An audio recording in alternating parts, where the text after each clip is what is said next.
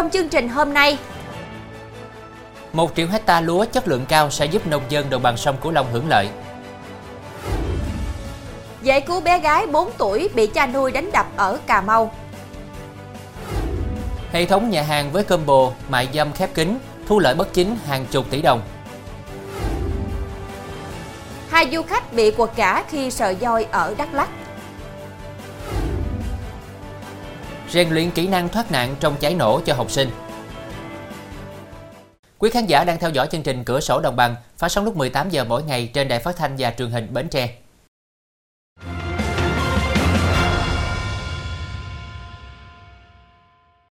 Thưa quý vị, đề án 1 triệu hecta lúa chất lượng cao gắn với tăng trưởng xanh vùng đồng bằng sông Cửu Long dự kiến sẽ được Thủ tướng Chính phủ phê duyệt trong tháng 11 này. Ngay sau đó sẽ triển khai thực hiện ở vụ đông xuân 2023-2024 với diện tích gần 200.000 hecta tại đồng bằng sông Cửu Long. Theo tiến sĩ Trần Minh Hải, trường chính sách công và phát triển nông thôn cho biết mục tiêu của đề án là hình thành 1 triệu hecta dùng chuyên canh lúa chất lượng cao và phát thải thấp gắn với tổ chức lại hệ thống sản xuất theo chuỗi giá trị, áp dụng các quy trình thực hành sản xuất nông nghiệp tốt nhằm gia tăng giá trị, từ đó phát triển bền vững ngành lúa gạo góp phần thực hiện các cam kết của Việt Nam với quốc tế. Đề án dự kiến sẽ giúp giảm 20% chi phí sản xuất, góp phần giảm khoảng 9.500 tỷ đồng cho các hộ trồng lúa với sản lượng 13 triệu tấn lúa. Bên cạnh đó, việc áp dụng quy trình canh tác bền vững tổ chức lại sản xuất sẽ góp phần giúp giá bán lúa tăng 10% so với canh tác truyền thống. Ông Trần Thanh Nam, Thứ trưởng Bộ Nông nghiệp và Phát triển Nông thôn cho biết, với mức giá bình quân 5,1 triệu đồng một tấn, thì việc tăng giá 10% góp tăng doanh thu 7.000 tỷ đồng một năm. Ước tính nếu trên phạm vi 1 triệu hecta lúa dùng chuyên canh, lợi nhuận từ sản xuất lúa tăng lên khoảng hơn 16.000 tỷ đồng. Việc rơm rạ được thu gom và tái sử dụng sẽ không gây tác hại xấu đến môi trường mà còn góp phần tăng giá trị. Trung bình sản xuất 1 tấn lúa tạo ra 0,6 tấn rơm với giá bình quân là 300.000 đồng một tấn rơm thì sẽ thu được thêm trên 2.000 tỷ đồng một năm nếu đạt tỷ lệ 100% rơm được thu gom và bán ra ngoài. Tính đến nay, có 12 trên 13 tỉnh đồng bằng sông Cửu Long đăng ký tham gia đề án, trong đó Kiên Giang, An Giang là hai địa phương đăng ký diện tích thực hiện cao nhất, Bến Tre không tham gia do có ít diện tích lúa. Chuyển sang thông tin đáng chú ý khác. Sáng nay, người dân và chính quyền địa phương xã Tân Trung, huyện Đầm Dơi, tỉnh Cà Mau đã phối hợp giải cứu bé gái 4 tuổi bị cha nuôi đánh đập tàn bạo. Hiện bé gái đã được tiếp cận chăm sóc, dù người nhà vẫn chưa chịu cho đội tình nguyện đưa bé đi cơ sở y tế, nhưng tình trạng nguy hiểm đã không còn. Lúc 8 giờ 10 phút sáng nay, vài chục người dân và cán bộ xã, đội tình nguyện viên của xã Tân Trung đã tiếp cận bé gái. Cha bé gái là ông Trần Minh Bắc đã bị công an mời đi lên trụ sở công an xã để cho lời khai. Ông Văn Thanh Việt, Phó Chủ tịch xã Tân Trung thông tin ban đầu, hiện cháu bé đã an toàn. Ông Việt khẳng định sẽ quyết liệt bảo vệ cháu bé, xử lý người nghi đánh đập, gây ra thương tích cho bé theo đúng quy định pháp luật. Theo ghi nhận, lúc mọi người tiếp cận, mặt bé gái sưng húp ở vùng trán và mắt, môi dập, tay chân còn nhiều vết thương mới. Theo người dân kể lại, từ rạng sáng, nhiều người dân đã đến nhà ông Bắc ở ấp Trung Khang, xã Tân Trung, huyện Đầm Dơi, tỉnh Cà Mau. Tuy nhiên, ban đầu ông Bắc đóng cửa, không cho mọi người tiếp cận cháu bé. Mọi người báo chính quyền xã, và khi công an và cán bộ xã đến vận động, ông Bắc mới mở cửa. Những người dân ở lân cận cho biết, vợ chồng ông Bắc thường đi làm ăn ở Phú Quốc và đem đứa bé theo, thỉnh thoảng mới về quê. Các nhân chứng cũng xác nhận bé gái bị đánh đập khi ông Bắc say rượu. Thưa quý vị, cơ quan cảnh sát điều tra công an thành phố Long Xuyên tỉnh An Giang vừa ra quyết định khởi tố vụ án khởi tố bị can, lệnh bắt tạm giam đối với 5 bị can và lệnh cấm đi khỏi nơi cư trú đối với Nguyễn Vũ Duy để tiếp tục điều tra về hành vi gây rối trật tự công cộng. Theo đó, do nhóm của Trọng có mâu thuẫn với Trần Chí Khanh từ trước, Trọng cùng anh Nam Khang, Duy Phi và hai người bạn bàn nhau sử dụng hung khí tìm Khanh giải quyết mâu thuẫn. Tối 26 tháng 9, nhóm của Trọng mang theo hung khí rồi sử dụng xe mô tô chở nhau đi tìm Khanh. Khi phát hiện Khanh đang ngồi ở tiệm sửa xe, nhóm của Trọng liền lao vào, dùng hung khí chém trúng lưng và tay của Khanh.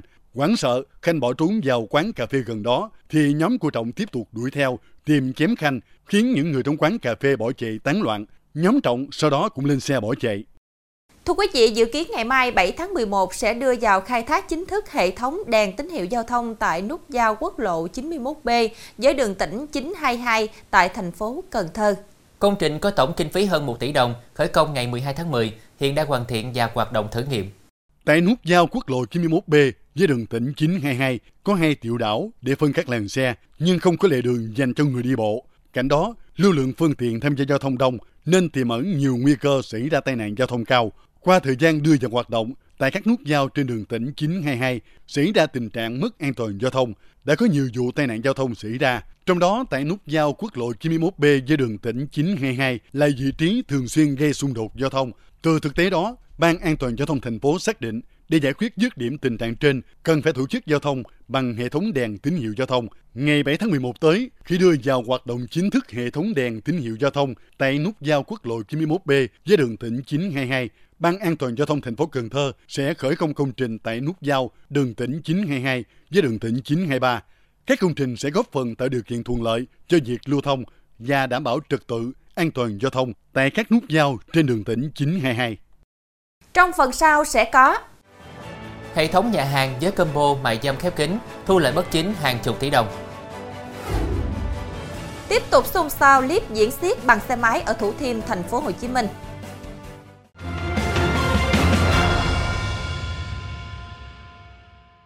Thưa quý vị, phòng cảnh sát hình sự công an thành phố Hồ Chí Minh vừa phát hiện nhà hàng 97 ở phường Bến Thành, quận Nhất có biểu hiện hoạt động mại dâm do đối tượng Nguyễn Thị Cẩm Nguyên làm chủ và trực tiếp điều hành. Ngoài cơ sở trên, Nguyên còn làm chủ một số nhà hàng ở quận Nhất, quận 5 hoạt động karaoke không phép. Theo điều tra, Nguyên trực tiếp chỉ đạo cấp dưới phải sử dụng các tiếng lóng như ăn cơm, ăn cháo để ám thị việc tiếp viên nữ được phép để bán dâm với khách. Tại nhà hàng có 15 phòng hoạt động karaoke không phép với khoảng 60 tiếp viên nữ sẵn sàng đi bán dâm cho khách nam khi có nhu cầu. Khi khách đến nhà hàng được quảng cáo chào mời các hoạt động mại dâm hấp dẫn như múa sexy, sẵn sàng cho tiếp viên nữ đi tới bến cùng nhiều combo hấp dẫn như sẽ được các cô gái trẻ phục vụ tới bến với giá hợp lý, được đảm bảo không bị công an kiểm tra. Làm việc với công an, cấp vị khách khai nhận sau khi ăn uống hát karaoke tại nhà hàng thì được quản lý môi giới mại dâm với 4 tiếp viên nữ của nhà hàng với giá bán dâm 12 triệu đồng một tiếp viên một đêm. Từ việc môi giới mại dâm, mỗi tháng hệ thống nhà hàng của Nguyên thu hút hàng ngàn lượt khách đến ăn uống vui chơi và thu lợi bất chính hàng chục tỷ đồng. Thưa quý vị, đi ngược chiều 3 km tại quốc lộ 2 thành phố Tuyên Quang, tỉnh Tuyên Quang, tài xế xe khách này vừa bị phòng cảnh sát giao thông công an tỉnh Tuyên Quang mời lên làm việc. Hành vi vi phạm này được phát hiện thông qua một đoạn video được một người dân đăng tải lên mạng xã hội. Lần theo hình ảnh, lực lượng chức năng đã mời ông T, 49 tuổi, ngụ tỉnh Quảng Ninh lên làm việc. Lái xe này thừa nhận đã điều khiển xe giường nằm đi ngược chiều khoảng 3 cây số lúc rạng sáng ngày 26 tháng 10. Đây là đoạn đường có giải phân cách cứng cố định, có biển báo hiệu cấm đi ngược chiều. Ông T trình bày do đầu đường đang thi công nên đã điều khiển xe đi nhầm sang làn ngược chiều. Ông chủ quan nghĩ rằng nửa đêm vắng xe nên đi ngược chiều quãng đường đến 3 cây số. Mức tiền phạt đối với hành vi này là từ 4 đến 6 triệu đồng.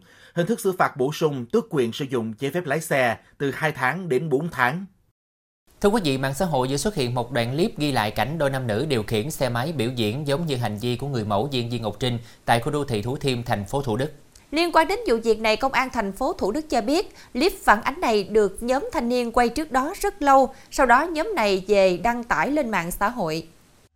Người quay lại clip trên được cho là cùng nhóm với thanh niên và cô gái biểu diễn trò nguy hiểm. Địa điểm trong clip thuộc dự án khu đô thị Thủ Thiêm.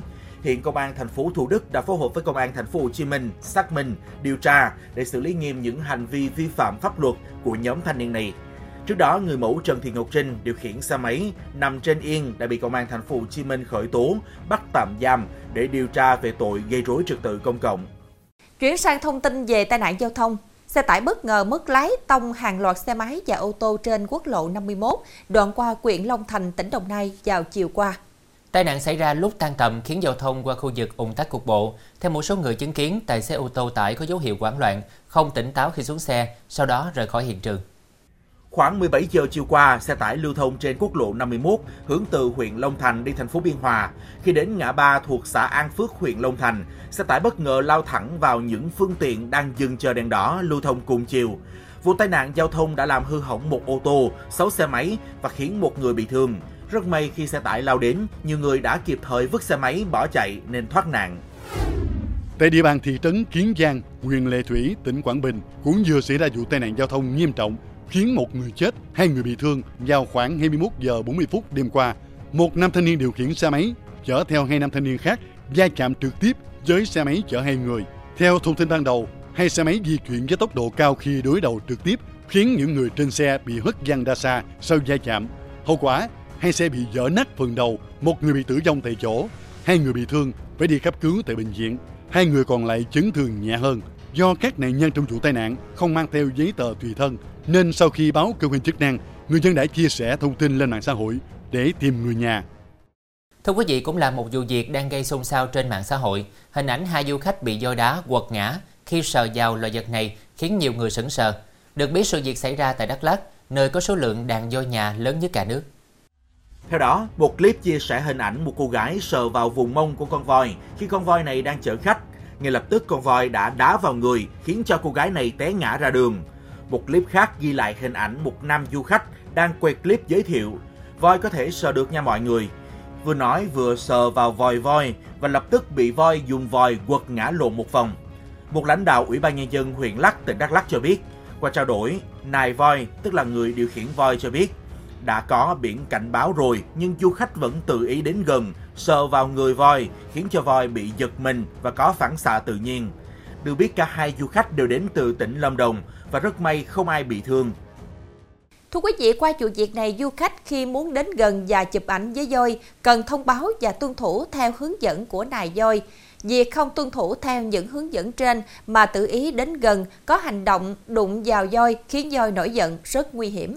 Tiếp nối với thông tin, Công an thành phố Đồng Xoài, tỉnh Bình Phước đang phối hợp với các đơn vị để điều tra làm rõ vụ việc một điều dưỡng ở bệnh viện đa khoa tỉnh Bình Phước bị người nhà bệnh nhân hành hung. Hiện tại sức khỏe của điều dưỡng cơ bản ổn định nhưng phần đầu vẫn bị đau, cần thời gian nghỉ ngơi để hồi phục. Theo thông tin ban đầu, khoảng 2 giờ ngày 5 tháng 11, anh Trương Ngọc Nghĩa, điều dưỡng khoa ngoại Bệnh viện Đa khoa tỉnh Bình Phước, tiếp nhận bệnh nhân D ngụ thành phố Đồng Xoài, nhập viện do bị thương ở bàn tay phải. Khi hướng dẫn khai hồ sơ, do người nhà bệnh nhân ghi hai lần vẫn sai, nên anh Nghĩa yêu cầu phải viết lại. Bất ngờ một người nhà bệnh nhân dùng tay tát vào mặt, số người khác dùng bàn ghế đánh anh Nghĩa. Anh Nghĩa hoảng sợ bỏ chạy thì tiếp tục bị nhóm người này đuổi theo hành hung, gây thương tích. Công an thành phố Đồng Xoài đã khám nghiệm hiện trường và mời những người liên quan lên làm việc để điều tra, làm rõ vụ việc. Thưa quý vị, sáng nay đoàn liên ngành do Sở Tài nguyên Môi trường tỉnh Quảng Ninh chủ trì đi kiểm tra việc khắc phục những sai phạm của dự án khu đô thị tại khu 10B, phường Quang Hanh, thành phố Cẩm Phả. Dự án này nằm trên khu đất cực kỳ đắc địa bởi ngay mặt biển và trên trục đường ven biển đẹp nhất Quảng Ninh. Qua giám sát môi trường gian bờ Vịnh Hạ Long cho thấy dự án khu đô thị 10B do công ty trách nhiệm hữu hạn Đỗ Gia Capital làm chủ đầu tư đang đổ đất trực tiếp không có kè vây xuống khu vực biển thuộc vùng đệm di sản thiên nhiên thế giới Vịnh Hạ Long, vùng bảo vệ 2 của di tích quốc gia đặc biệt Vịnh Hạ Long. Việc đổ đất trực tiếp xuống vùng nước Vịnh Hạ Long mà không có các giải pháp bảo vệ môi trường đã gây ô nhiễm môi trường nước, ảnh hưởng đến các hệ sinh thái của di tích quốc gia đặc biệt Vịnh Hạ Long. Việc này vi phạm các quy định về bảo vệ môi trường, bảo vệ di sản theo luật bảo vệ môi trường, luật di sản văn hóa. Báo cáo đánh giá tác động môi trường của dự án đã được Ủy ban Nhân dân tỉnh Quảng Ninh phê duyệt. Trước sự việc trên, Ban Quản lý Vịnh Hạ Long đề nghị Sở Tài nguyên Môi trường Quảng Ninh, Sở Văn hóa Thể thao Quảng Ninh, Ủy ban Nhân dân thành phố Cẩm Phả kiểm tra, yêu cầu các đơn vị thi công tuân thủ quy định của pháp luật về bảo vệ môi trường, bảo vệ di sản, đồng thời có giải pháp ngăn chặn các chất ô nhiễm môi trường, sinh thái Vịnh Hạ Long. Trong phần sau của chương trình, Xe buýt đâm vào tòa nhà ở Mỹ, 13 người thương vong. rèn luyện kỹ năng thoát nạn trong cháy nổ cho học sinh.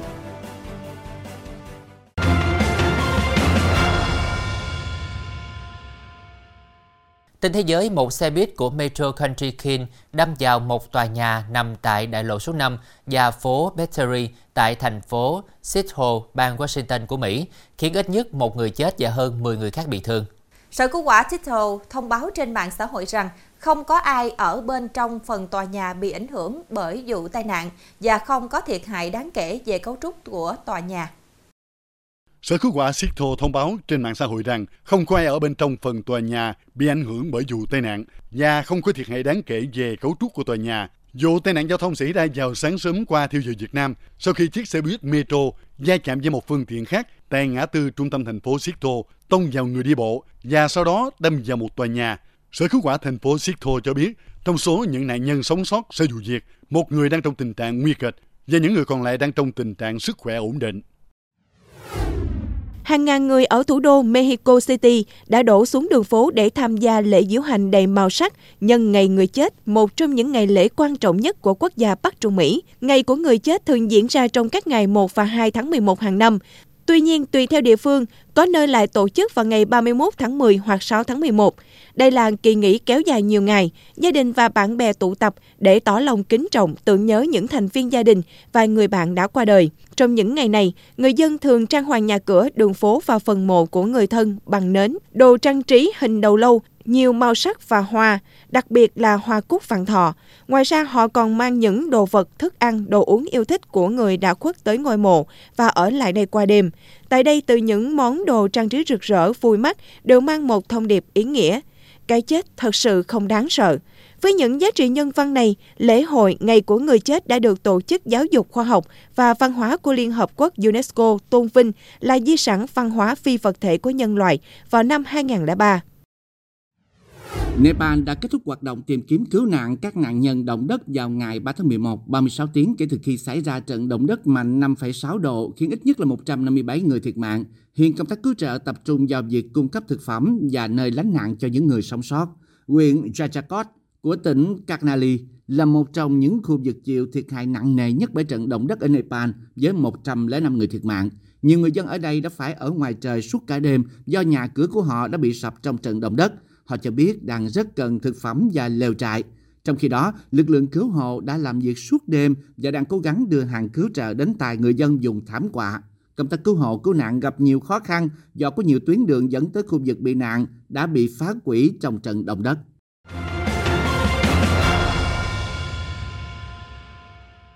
Thưa quý vị, trường học là nơi tập trung đông người, đặc biệt là các trường mẫu giáo, tiểu học, trung học cơ sở. Đây là khu vực các em nhỏ dễ bị hoảng loạn nếu như có cháy nổ xảy ra.